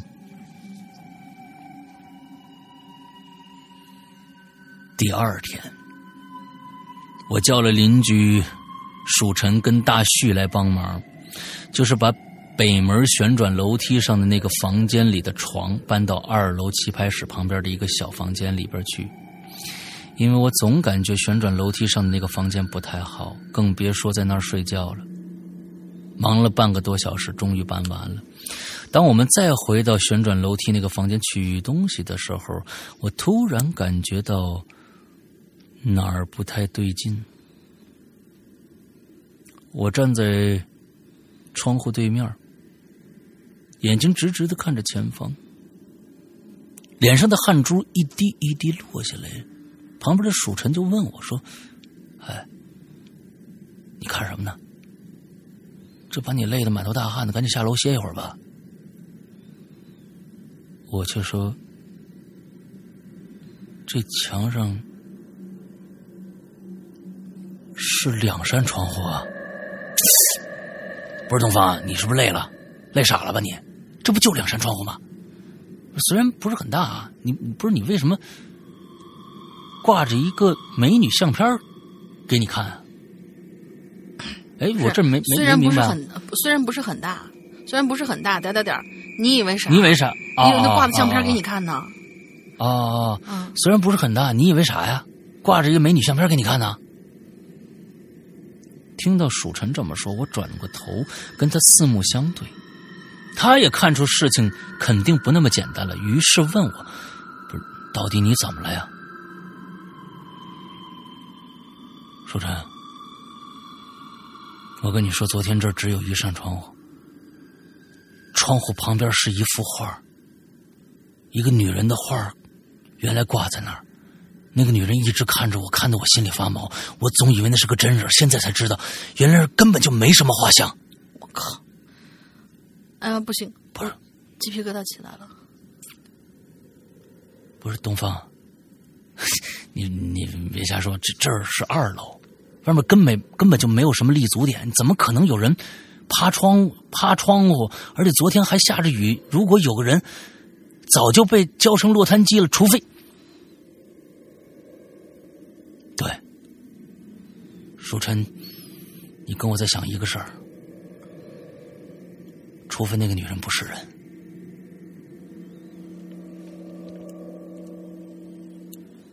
跟大家说一声抱歉，先写到这儿，写的有点急促，有些语句，有些地方语句不是那么通顺啊，我觉得很通顺啊。嗯。等我忙完一些事情之后呢，会再次回来继续我的故事。原谅我给大家挖了一个坑啊！祝愿石阳哥大玲玲开心快乐，鬼友们开心快乐。东方龙，这这个故事写的非常非常的棒。我跟你说，东方龙这个故事写的非常非常的棒。对，这是真事儿来的。我跟大家说啊，前段时间我在引流眼里，还有在我们的三群里面出现了一个，就是东方。龙的视频就是是赵曙晨拿着手机拍的东方龙的那个这个家里这个超市的那个监控监控的显示集，嗯。显示仪的一段儿就是有一瓶酸奶直接就掉下来了，就是没有任何外力，完了之后掉在了地上，完了之后那个掉在地上以后，那个地方还有一个一个什么东西是酸奶还先？是先是先是一个快递箱子从那个位置自个儿拐了个九十度的弯儿，挪到了嗯一边儿去，之后。在没有任何外力的情况之下，一瓶酸奶掉下来，直接就砸在了刚才放快递箱子的那个位置上。嗯嗯，然后就看见东方龙进来看了一眼，发现没啥，嗯又出去了。而他进来看的那个时候，呃，也是在没有任何外力的情况之下，就是那个摄像头前面挂着一串儿，像是我我有点忘了啊，是是是风铃还是五帝钱儿，反正是一个嗯长条状的一个东西。他在进来看情况的时候，那串东西微微的在那儿摆。所以这是我真实看到的一个一个情景，所以那个绝对不存在任何造假的一个一个什么事儿，就是说确实有一些我们看不到的东西，可能在那儿影响着这个小超市啊家这个也。太凶了，我的妈呀！而且是房东，房东和那个那个屋主明显是知道这些事情的，不然的话，当然添那么多的福，嗯，尤其是他那个剪子在那铲开那个放着的时候，呃，就我再插一句啊，就是他那个剪子岔开放，我知道剪子岔开放有有两个是，目前我知道的有两个说法，一是什么？一是比如说你们家猫丢了。他们、他们真的就是这个事情很玄幻，他们试过这个事情，就是在你的灶台上面把剪子岔开，朝着你猫丢的方向，然后叫猫，猫会回来。很多人试验过，真的灵了。还有一个岔开放的一个，呃，一个一一一个说法是什么？就是如果你不停的鬼压床、做噩梦的话，你把剪子岔开放在枕头底下，就不会再那个什么。所以它这个剪子放在那儿，其实也是有一定的寓意的。好吧，那我们呃，就是等到这个东方龙那边啊，把自己的事情都都处理好了以后，有这样的一个心情的话，呃，我们看看能不能呃邀请东方龙来我们的奇了怪了做一期专访啊，看聊聊这些事情吧。他在聊的时候，一定就是在事发的那个地点，在跟咱们大家聊这些事情，肯定是在小好冷，嗯，好了，那个两两块啊钱那包间是吧？嗯，两块钱的包间。OK，好，今天我们的所有的故事都结束了。最后跟大家来说一下我们的会员服务。我们的会员呢，我们的会员服务只在我们的 APP 里边可以享受到。那我们的 APP 呢，在现在苹果、安卓都可以下载。安卓，请大家注意啊，有可能你的那个应用商城里面没有我们的呃呃《鬼影人间》啊，哈，大家还要搜鬼老名字《鬼影人间》，《鬼影人间》的这个 APP。那么，请下载一个一个商城，叫做豌豆荚这样的一个商城。下载这个商城以后，搜索《鬼影人间》就可以搜到我们的 APP 了。那我们的 APP 里边啊、会员费是两百三啊三十八一年啊，两百三十八一年。那么内容是什么呢？我们的会员专区里面的百分之八十的内容全都是会员独享的，大家记住这一点就够了。在这里边，你我们。呃，是在这里面是日日更新，都有新内容更新在我们的会员专区，同时还有一些不可能在其他地方，呃外就是放出来的作品啊，只供会员独享的一些作品，比如说《长安十二时辰》一百零二集。现在虽然我们拿出三集做了一个什么那个那个叫那那那什么活动啊？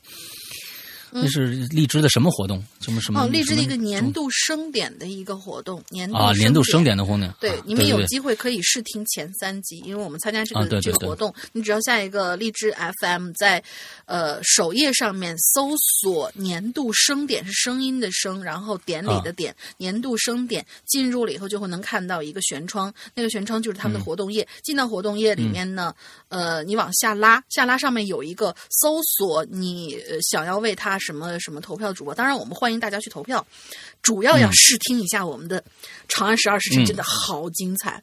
然后在那里面搜索 “Hello 怪谈”，进入 “Hello 怪谈”以后，你就能看到他的参赛的节目，就是我们的三集《是长安十二时辰》。嗯，嗯，这是我们首次放在外面让大家试听哦，算对是首，次。完了之后，一百零二集，包括大玲玲的河神，包括大玲玲刚刚更新完的这个呃坏小孩儿还有嗯我正在刚刚开始更新的、呃这个管系列的日本的本格啊、是管系列的视角馆是临临时行人的视角馆，嗯，同时还有很多其他的故事，比如说。呃，大家都喜欢听紫禁城的长长安市，不是什么紫禁城的这个这个高智商犯罪。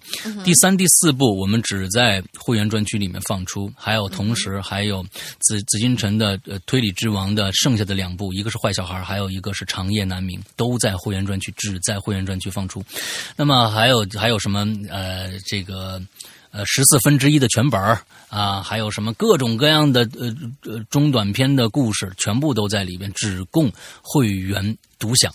还有我和大玲玲的两个人的专区啊，每个星期会更新一集，再再跟大家介绍一下我们这个星期听了什么呃听了什么音乐，看了什么书，介绍一些电影、游戏之类的这样的一个东西。还有一个怪藏，就是说，呃，本来我觉得今天这个。我觉得这东方龙的这个其实是可以拿到怪藏里面去了，他这个资格是绝对够了，啊！但是呢，我们在我们的怪藏里面就有很多的，一百现在是到两百集了吗？我不知道，忘了，差不多快到两百集了吧，快了，快了啊！两百多集的怪藏，全部都是我们的，比如说会我们的自己的鬼友的一些好的故事，我们觉得特别好，我们就拿到这里边来做成一一档节目。还有一些网上的一些小短片的故事，精彩的小短片的故事，我们也拿到怪藏里面来做，大概就是这个样子。所以呢，还有而且大家说那百分之八十，剩下的百分之二十是什么？百分之二十是可以上架的节目，同时呢，这些上架的节目会员有一个极。高的一个提前收听量的一个时间，比如说，我们刚刚把第九季《鬼影人间》第九季拿出来单独售卖了。那么，在其实我们在会员专区，在今年的年初第九季就已经更新完了，所以大家有个非常长的一个独享的一个过程啊，独独享的一个过程。那我们现在马上第十季就要来了，第十季就要来了，那么可能我们会。比如说，我们拿出来单独的售卖，可能会在明年年中，或者甚至明年年底才能拿出来单独售卖。所以大家有一个非常长的一个时间，长时间的一个提前收听量。那么，OK，这大概就是我们的良心的会员。接下来就是说如何付费。其实对于安卓用户，如果你有支付宝的话，直接付费就 OK 了。但是你没有支付宝，呃，只有微信的话，OK，那么请用下面这个方法。同理。如果你是苹果用户，我们希望你也用这个方法来付费，因为苹果，呃，官方会拿走我们百分之三十的这样的一个一个一个一个分成啊，拿走百分之三十的分成。那苹果和安卓卖的价钱是一样的，但是我们就少挣百分之三十。也希望大家用下面这个方法来加会员。嗯，还有一个，如果你已经是会员了，购买成功了，想进我们的微信 VIP，也请用这个方法来进我们的 VIP。什么方法呢？就是请。加一个微信号，这个微信号的全是会鬼影会员全拼，鬼影会员全拼，请千万拼对了。啊！有很多人说你我我加你们，你们就是不加我，一看啊，嗯，最后一发现他他会他他他拼的拼音是鬼影会员，他不是鬼影会员啊，他那那死活都找不到，肯定找不到。你你说的可能是 Y I N。所以就对很多可能对前舌音后舌音啊，那这这东西啊就弄弄的就就就那什么了。加了这个会员以后，加了这个微信号以后，我们的官微君就会跟你热情的交谈啊。但是呢，请大家注意，因为每天加人特别特别的多。第一个，请大家注意，请一定在备注里面备注你要干什么。比如说，我要来加会员啊，我想加会员群，请一定备注好了再来加这个。要你没备注的话，可能我们就不理你了，因为加人太多了。你一定备注好了，可能能在第一时间呃就能加你。另外一个，请大家一定要等待一下，因为呃。我们的英子也是有工作的，他不是每天是就是专业客服在这等着你的，所以有可能会耽误那么几个小时，甚至甚至一天的时间。但是你肯定会被加到的，好吧？大概就是这个样子。OK，大玲玲还有什么想说的吗？嗯，就是下个星期我们的论坛，我们尽快尽快去抢修它。嗯，我我我们。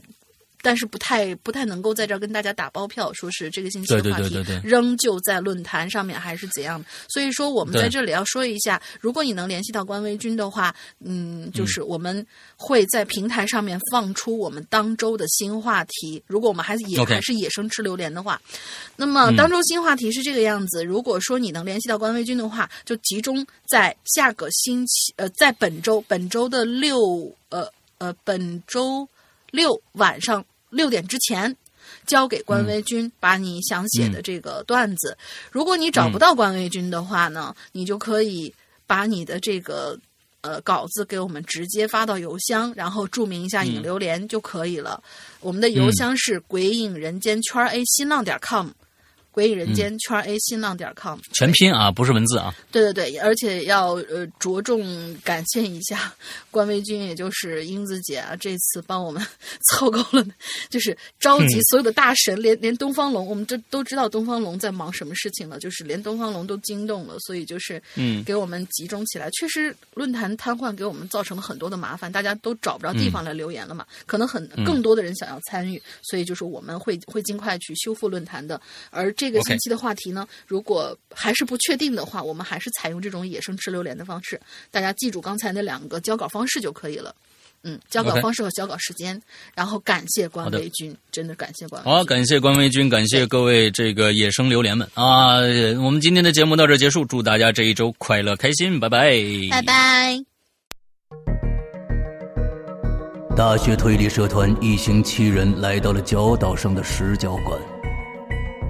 半年前，中村青司一家离奇丧命，现在，一幕幕谋杀在这群大学生之间接连上演。